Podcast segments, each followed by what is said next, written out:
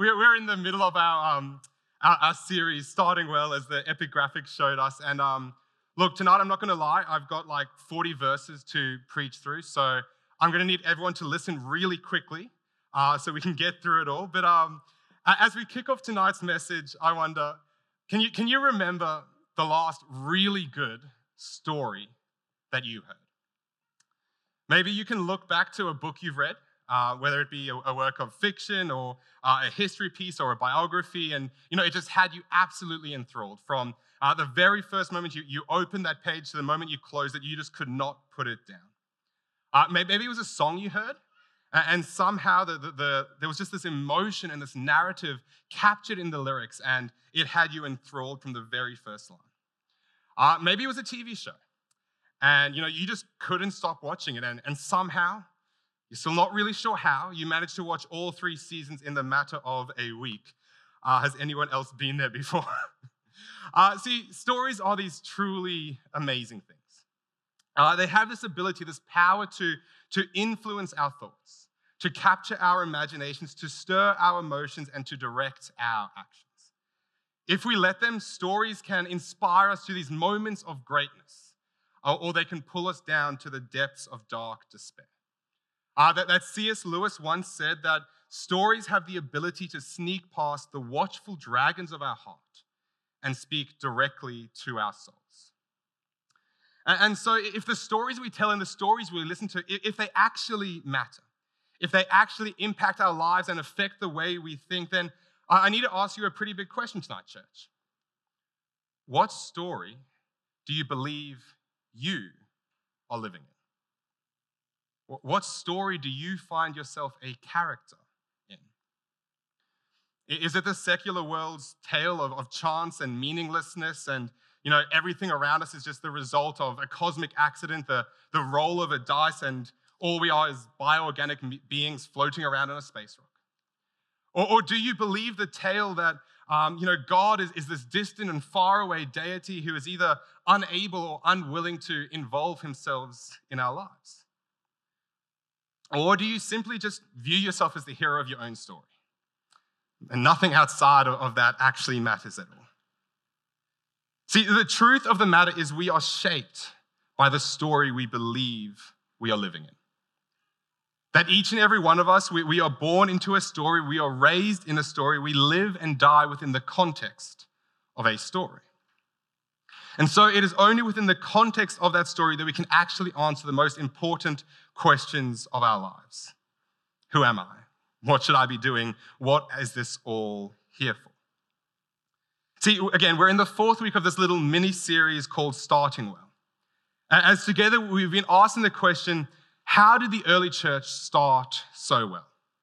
What did they know? What did they understand? What things did they have access to that allowed them to be as effective as they were when they launched? How did the early church go from a group of nobodies on a hill in Jerusalem to a global faith that currently a third of the world professes to? And what we've seen over the last three weeks is that, firstly, the early church knew their mission, uh, that they knew what God had commanded them to do, and so they, they acted accordingly. They, they lived out that mission. And in the second week, we saw that they knew the will of God, that they were able to discern the directives and the direction that God had for them as a movement and a people. And then last week, Pastor Pat walked us through the fact that the early church knew the Spirit. That from the day of Pentecost, they had the, the access to the power of the Holy Spirit in and through their lives. And, and what I want to show you tonight is that the early church, they knew their story. That they understood their place in the grand arc of God's redemptive work in this world, and that had huge impacts on the sort of lives they lived. All right, so if you've got your Bible with you, we're going to be in Acts chapter 2. Uh, Acts chapter 2. Uh, we'll be kicking off at verse 14, and as I said, we're pretty much going to get through the entirety of the rest of Acts chapter 2. So um, hold on, we'll get there, I promise. Uh, but, but, while you're getting there, let me just set the context a bit. Uh, so, where we find ourselves, sort of Pentecost is in full swing. Uh, so, you know, Pentecost is 50 days, so we're 50 days after the crucifixion of Jesus. Uh, so he's been dead, buried, and raised again on the third day. Um, and then he, he went around for 40 days teaching his disciples about what the kingdom of heaven is going to look like. And then he tells them to go and wait in Jerusalem for the arrival of the Holy Spirit. Uh, and so that's what the disciples are doing. They're, they're sitting in a room, they're praying, they're waiting, they're doing what Jesus commanded them when all of a sudden there's this sound like a mighty rushing wind. There's tongues of fire everywhere. There's people speaking in languages not their own. And reasonably enough, everyone freaks out a bit and they sort of they come together, they congregate to try and work out what in the world is going on. Uh, and, and in the midst of that, the very first church service begins. Because that's what we're experiencing in that moment, the very first day of church. And let me just say, uh, if you're not into big churches, the first service was pretty busy. Uh, we're talking car park full, welcome team swamped, ushers trying to get everyone to their seats, and you know there's not enough room in the overflow. Uh, that at least 3,000 people get saved at Pentecost, so we can probably estimate there were a couple thousand more that were present for that first day. And so it's in the midst of that chaos that, that Peter gets up and he starts the very first church service by giving the very first Christian sermon. All right, verse 14. Then Peter stood up with the eleven. He raised his voice, he addressed the crowd and said, Fellow Jews, and all of you who live in Jerusalem, let me explain this to you. Listen carefully to what I say. All right, so I, I like myself a good sermon, right? Uh, which is probably a good thing considering the, the line of work I found myself in. But uh, I, have actually spent a, a little bit of time studying and researching the art of preaching, what makes a sermon effective. Um, and something we always try to do when we're giving a message is we'll start with a hook. Uh, that if we can ask a question or if we can get you to engage in with what we're saying, if we can get you to buy in, we at least have your attention for the next five minutes. Uh, which, according to the clock, means I lost about half of you two minutes ago, but we'll, we'll keep on pushing through. Uh, but, but that's what Peter's done here, right? Uh, P- Peter looks around, he looks at all the, the, craziness of Pentecost, and he's like, okay, let me explain to you what is going on. Let, let me tell you what all of this means. And, and he's hooking in the audience, he's getting them to engage. Uh, and then Peter does what any good preacher would he, he tells a really bad joke. Uh, verse 15 Listen carefully to what I say. These people are not drunk as you suppose, it's only nine in the morning. Peter's like, look, I know it looks like our deacons and our elders are drunk, but it's way too early in the morning, even for them. Give them a little bit more time. Uh, in fact, in the message translation, it actually says they haven't had time to get drunk yet. Uh, which I just love because, uh, love because it gives me biblical permission to uh, make jokes at the other pastor's expense from stage. Uh, but look, jokes aside, P- Peter's addressing a real issue here, right? Uh, he's like, look, everything that's going around here, I can explain it. So he tells this joke, he, he lightens the mood a bit. And then again, like any good preacher, he goes straight to scripture. Um, okay, and so Peter's about to quote from scripture. He's going to quote from Joel. Uh, he's quoting from Joel chapter 2, verse 28. Um, okay, so no, this is what was spoken by the prophet Joel. In the last days, God says, I will pour out my spirit on all people. Your sons and your daughters, they will prophesy. Your young men will see visions. Your old men will dream dreams. Even on my servants, both men and women, I will pour out my spirit in those days, and they will prophesy. All right, so, so what Peter's doing here is he turns to the crowd and he says, Look, what's happening in this moment, what you're experiencing, it's not just, just one off random event. You're not experiencing the, this miracle day out of nowhere. What is happening here is actually the fulfillment of Scripture. Uh, that 800 years ago, the prophet, uh, the prophet Joel prophesied that Pentecost was going to happen. That God was going to pour out his Spirit in a new and fresh way. And he was going to do it upon all people, not some people, not, not just the Jewish people, but all who would believe male and female, young and old, servant and free. That there was going to be this day in history where God would go from being an external God to being an internal presence in people's lives. And look, quoting scripture, quoting prophecy especially, it does something to the Jewish audience listening to Peter that it doesn't quite do for us. So we need to remember that, that Peter is speaking to a group of people that really know their scripture. Uh, what would happen is if you were a male raised in a traditional Jewish household at um, sort of in first century Palestine, what would happen is at the age of five, you would start going to synagogue. And as you would go to synagogue, they'd begin teaching you not only the Hebrew language, but also the Hebrew scriptures. And it would be this process of, of rote memorization such that by the time you were 13 years old, you'd be at this point where it would be expected that you would have memorized entire swaths of the Old Testament. Uh, you would definitely have memorized at least the first five books of the Bible, the Pentateuch, so Genesis, Exodus, Leviticus, Numbers, Deuteronomy. Uh, but in all likelihood, you'd probably have memorized uh, most, if not all, of the Old Testament.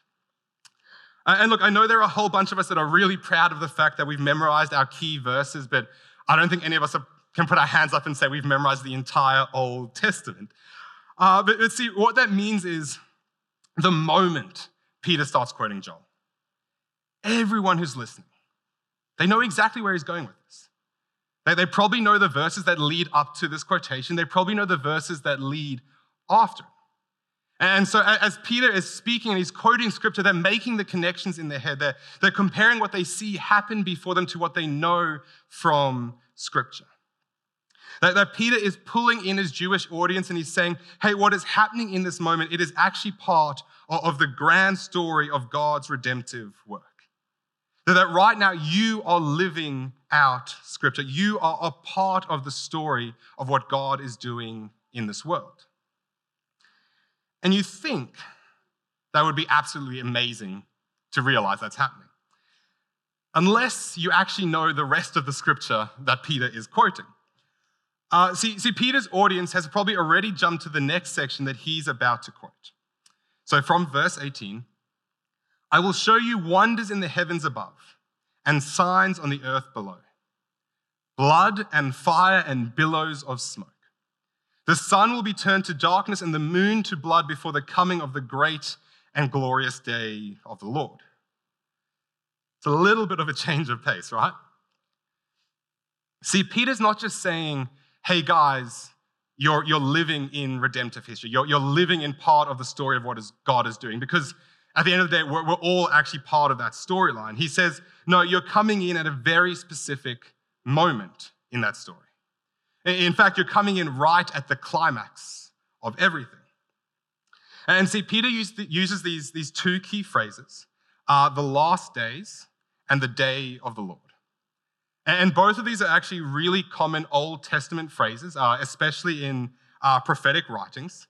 And they, um, so the last day refers to the period of time when the Messiah was going to come, when Jesus was going to come, and he would begin setting up his kingdom uh, when things would begin to change and the kingdom of heaven would come and invade the kingdom of earth. And then the day of the Lord refers to a day of judgment. And throughout scripture, it's used to refer to days of specific judgment. So if God exercised his judgment on a, on a people or a place, that would be a day of the Lord. But in general, it is also used to refer to a final day of judgment, where God was going to come and separate the righteous from the wicked. And again, Peter's Jewish audience, they understand this, right? They, they know what all this means. They know the language. They know what the last day and the day of the Lord means. And so, what, what I actually want to quickly do is sort of take a step aside from Peter's sermon and walk us through the, the broad brushstrokes of that story. Uh, and to make that a little bit easier for us and to make Sandy's English teacher heart happy, uh, I'm going to use a plot diagram to map that out. Uh, who remembers this from English school? A couple of us. Awesome. Um, okay, so our story begins with exposition, uh, which is defined as the introduction of all the major characters and the basic situation. And, and so for us, that begins in Genesis 1, uh, chapter 1, verse 1, that in the beginning, God created the heavens and the earth. That, that our story begins with God, the, the main character, stepping up to create everything. That in the midst of the chaos and the darkness and the disorder of uncreation, God speaks. And as he speaks, as he names things, things start to come into existence. That he says light and there is light. He says uh, seas and there are seas. That, that God speaks, and as he speaks, all of creation follows with. And then as you read the story, God stops speaking. And in order to complete this beautiful and amazing world he has just fashioned, he creates us. He creates humanity in his image and in his likeness. And he gathers the dust of the earth and he breathes the breath of life into uh, Adam, which means dirt in Hebrew. And the very first human opens his eyes and he is face to face with God. So That he is in perfect relationship, perfect intimacy with the God who made him. And God calls that very good. See, the exposition of our story, the start of our story, is God making humanity in this perfect relationship with Him, this perfect access to Him, that, that we were created for good and we were created for God. And everything is amazing and beautiful and awesome for like one page in the Bible. Um, you, you, see, we, we get to the conflict pretty quickly in, in the narrative of things that uh, again, as your English teacher would define it, uh, the conflict is the struggle between forces that drives the action of the story. And for us, the, the conflict is that we were corrupted by evil. You see, Adam and Eve weren't really keen on this whole idea of ruling and reigning with God, the way that God wanted them to do. Uh, they, they wanted to do things their own way, to rule and reign under their own wisdom. That instead of being with God, instead of partnering with God, they wanted to be like God. And so what happens is they sort of put their hand up to God and say, No, God, we've got this. We're going to do it our own way. And so sin enters the world. And because Adam and Eve had been given authority over this world, as they fall, as we fall, all of creation falls with us. And, all of a sudden, this beautiful and amazing creation is, is, is warped, it's twisted, it's just, it's wrong. And there's death, and there's pain, and there's misery, and there's suffering, and there's disease, and there's earthquakes, and there's global pandemics that the world just starts to fall apart. And most heartbreakingly of all, this perfect relationship with God is lost. That Adam and Eve are forced out of the garden, and they are forced out of God's presence. And so then we move on to the, the rising action or the rising tension, which, uh, to be honest, is pretty much the entirety of the remainder of the Old Testament. It's the portion of the story where conflict begins to increase. See, what starts off as the sin of Adam and Eve disobeying God, the next generation evolves itself into Cain murdering Abel out of jealousy. And then you just go a couple generations down the line, and, and all of a sudden things are just out of control. And you've got people like Lamech who start boasting that they, they're going to murder hundreds of people if all they do is get insulted. That the sin of Adam and Eve, it starts to seep down into the soil of our hearts and the soil of this world. And the people of God who were made for this relationship with God drift further and further away from Him.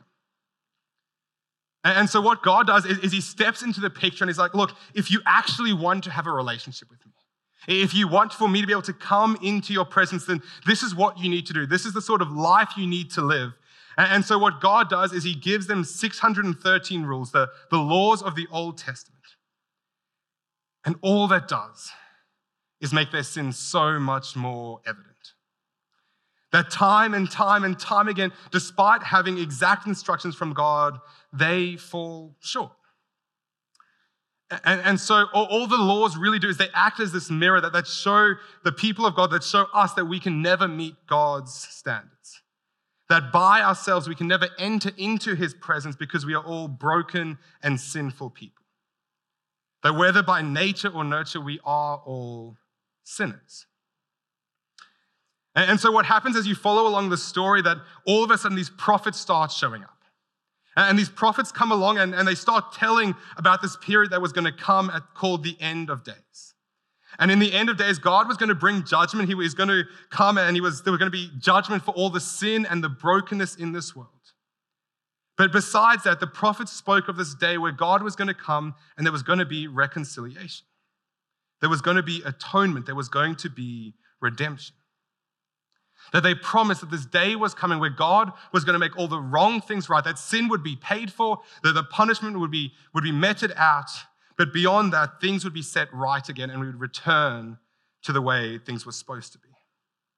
That this period of rising action is a season of waiting for the promises of God.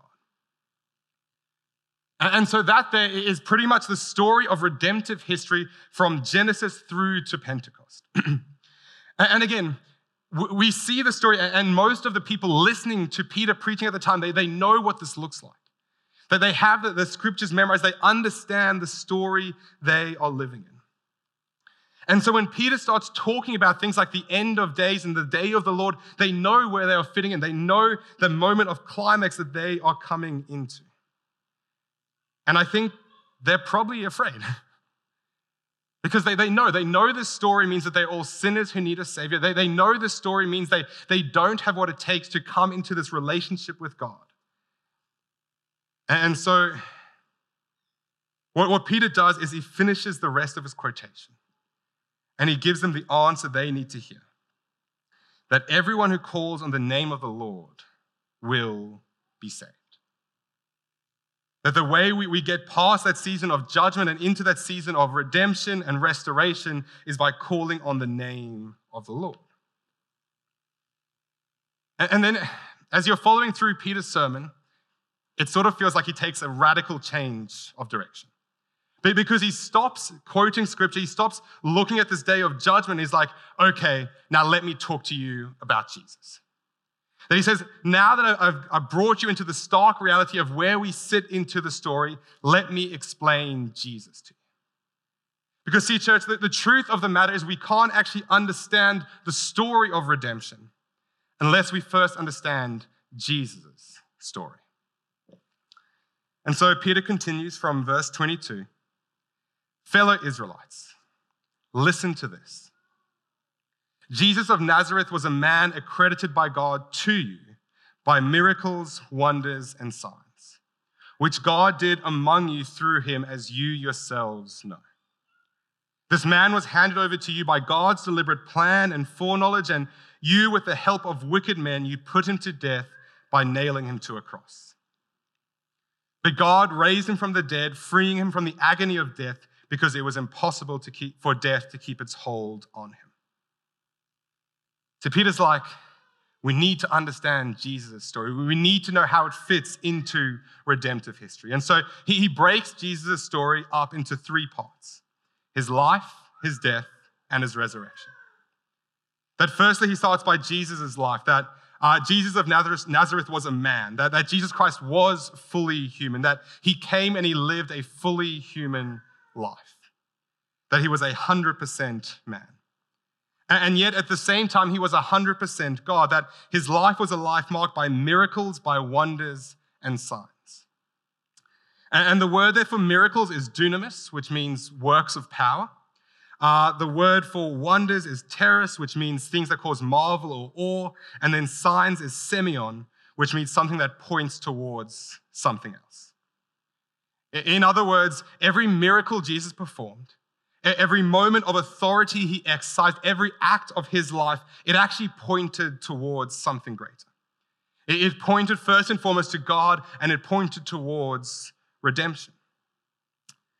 And then what Peter does is he moves into the death of Jesus. Uh, that he says, This man was handed over to you by God's deliberate plan and foreknowledge, and you, with the help of wicked men, put him to death.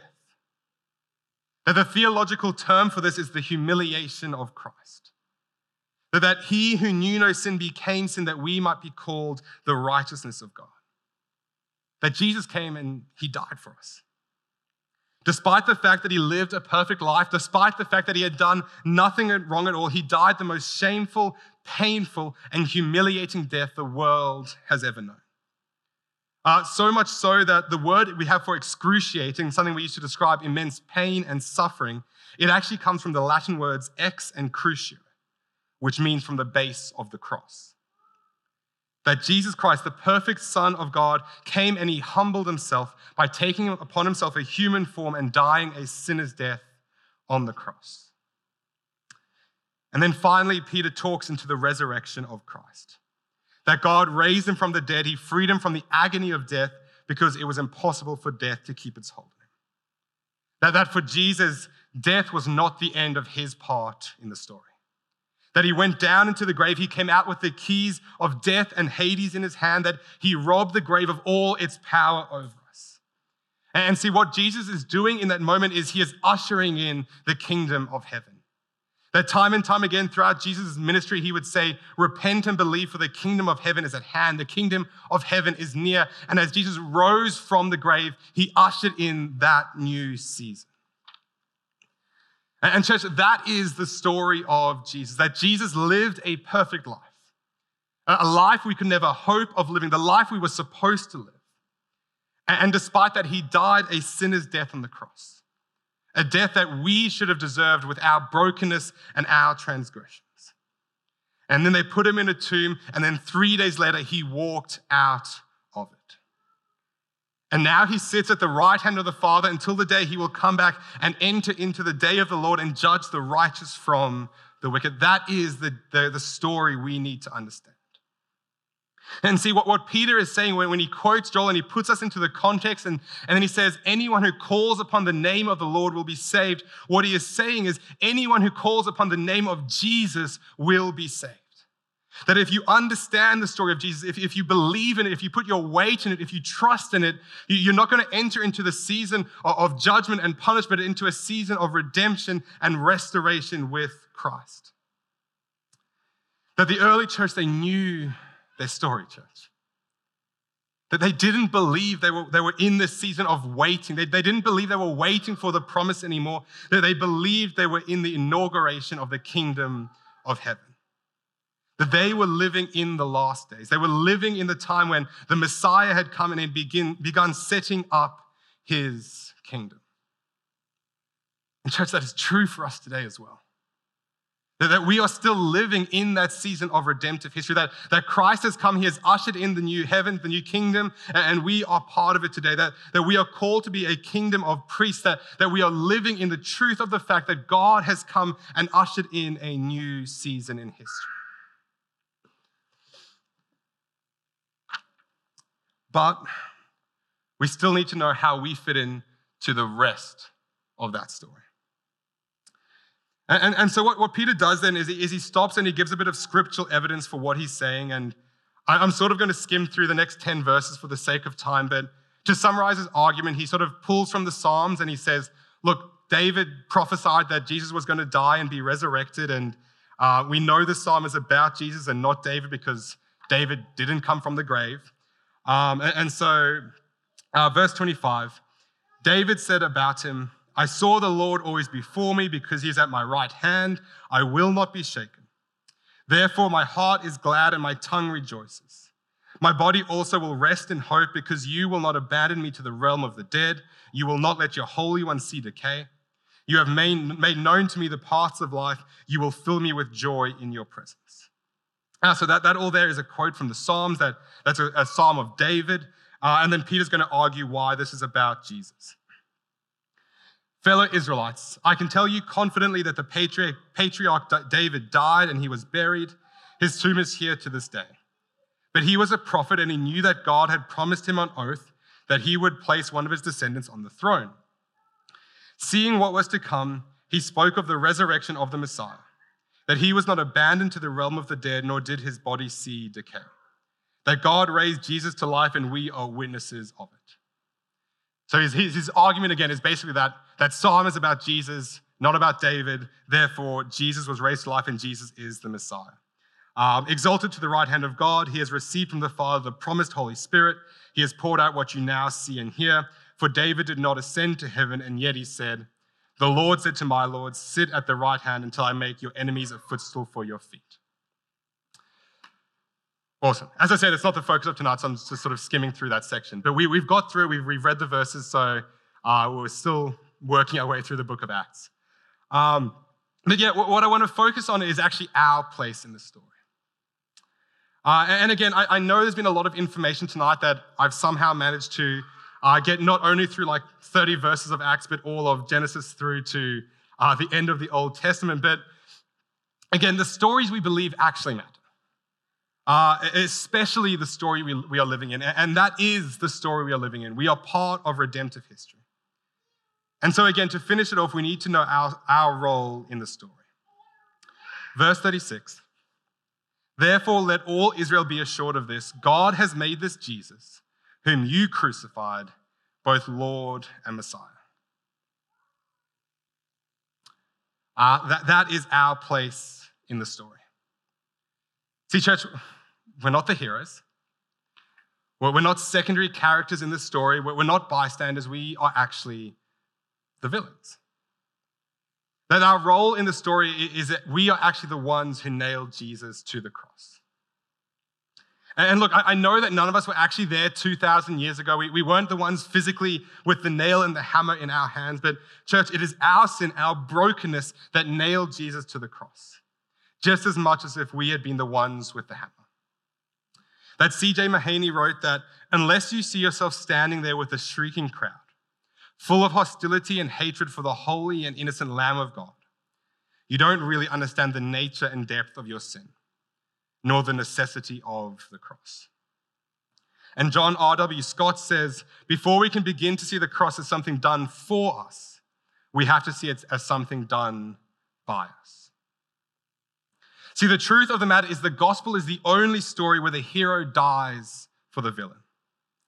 That Jesus willingly went to the cross to pay for our sins. He died for our broken, brokenness, for our transgressions. That, that on the cross, Jesus bore the full weight of our sin. He bore the punishment and wrath and separation from God that only our brokenness could ever have deserved. Church, that is the story we are living in. We live in the story of a God who created a perfect world, and yet we broke it with sin. And yet, God did not leave us to that place. He did not reject us or turn his face away from us. God still wanted a personal relationship with us. And so he sent his son to die for us. He sent his son so that we could have a relationship with him. That despite our rejection of God, Christ came for us. That while we were still sinners, Christ died for us. Church, that is the story we are living in. And when we actually understand that, when we, grasp the full depth of our place in, redemptive history, we understand just how much we need God. That apart from Him, we have no good. That, that we're not these bad people that someone needs to try harder. We, we are sinners who need a Savior. And, and when you understand that, it changes how you live your life. And, look, I, know there's been some pretty harsh statements in there, and, and I don't say that to bring condemnation because there is therefore now no condemnation for those who are in Christ Jesus. But it is the truth. And we're told that the crowd in verse 37, when the people heard this, they were cut to the heart. That the response of the crowd listening to the sermon of Peter, it, it brought them to tears. It, it broke their heart to, to understand that they had crucified the Messiah. And in the same ways, it, it should leave us in tears, church. And like the crowd, it should lead us to ask the same question that they asked. Verse 37 And they said to Peter and the other apostles, Brothers, what shall we do? That their response to the question is, well, what do we do about this? And to be honest, that is the most important question you will ever ask. Uh, to, to, paraphrase it a bit and quote from Matthew instead, uh, at, at the, the crucifixion of Jesus, they ask, What will you do with this man called Jesus? How will you respond to his story? And Peter replied, Repent and be baptized, every one of you, in the name of Jesus Christ for the forgiveness of your sins. And you will receive the gift of the Holy Spirit. This promise is for you and your children and all who are far off, for all whom the Lord our God will call. And with many, other words, he warned them and he pleaded with them, saying, Save yourselves from this corrupt generation. And those who accepted his message were baptized, and about 3,000 were added to their number that day. And so, church, as we finish this off and, and the band can start coming up, again, the stories we believe, they matter.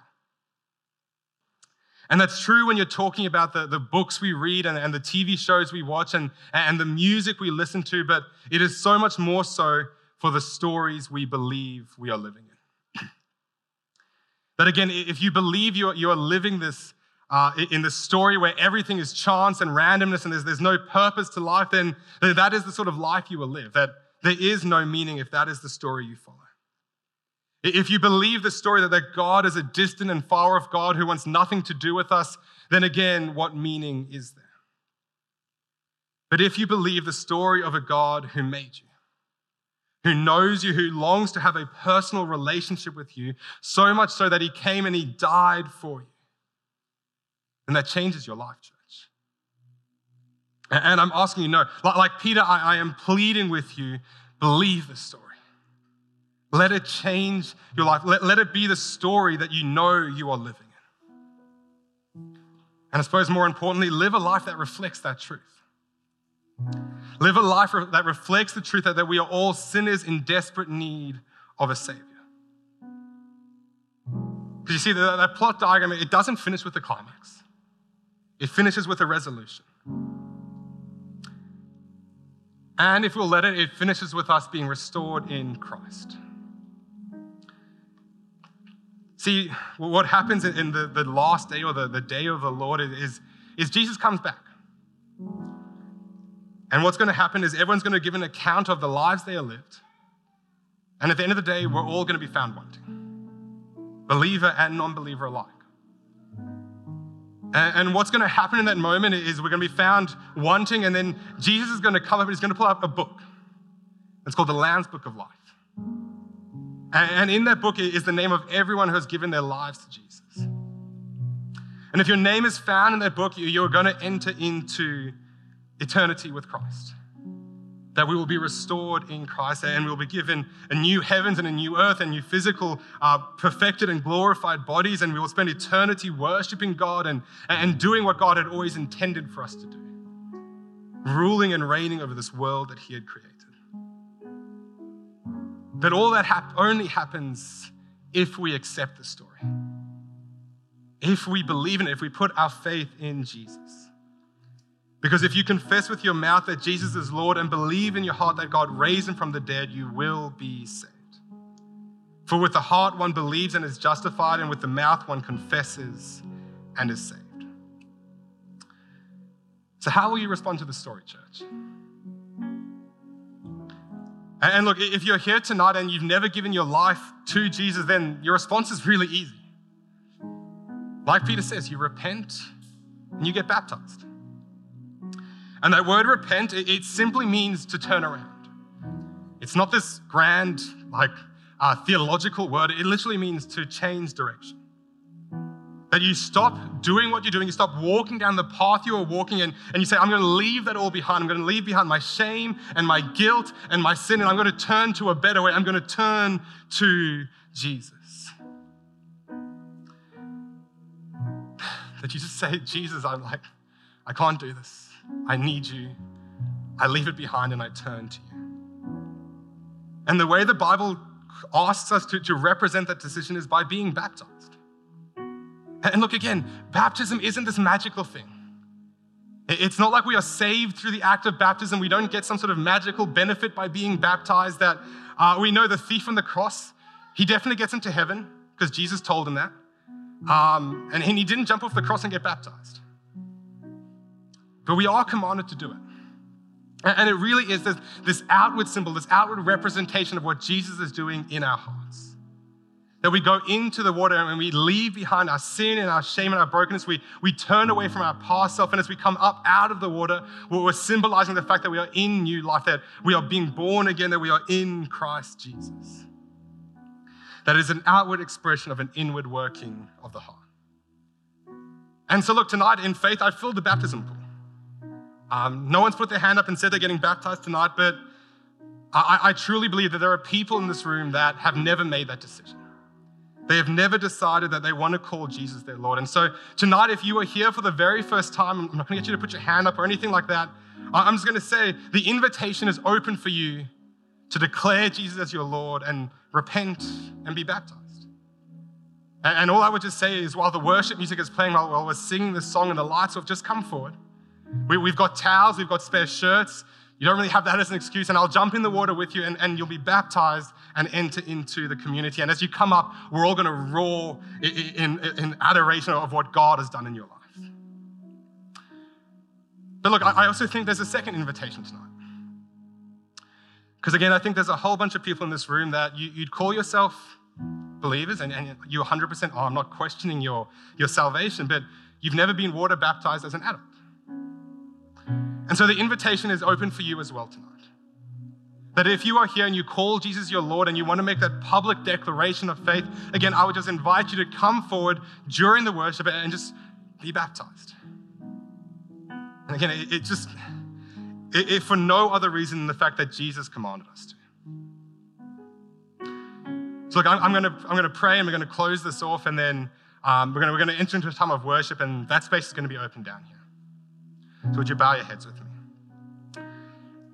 Lord, I, I thank you, Lord, that, that all of redemptive history is in your hands. There's never been a moment that you've been surprised. There's never been a moment where you've been taken off guard, that you know the end from the beginning. You, you know exactly what is going to happen. And Lord, it's your story, that, that history is his story. And so, God, I, I just pray that, that you would just do something in our hearts that, that would make us aware of our place in that. That you would open our eyes to the ways you are working through our lives and and the lives of those that have come before and those that have come again. And Lord, that you would lead us to live a life that reflects the truth of the story we're living in. And Lord, for those that are here tonight and, and their heart is, they're, they're wrestling right now and they're, they're holding onto the chairs because they don't want to get up, Lord, would you just convict them? Lord, would they just come up without any understanding of what is happening, almost as if their feet are moving by themselves, and would they find themselves in their pool? Because, Lord, you irresistibly pull people onto yourself. Lord, that right now, tonight, eternities would be changed, that stories would be changed because of what you are doing in people's lives. So, Lord, we love you and we praise you and we glorify you. In your name, amen.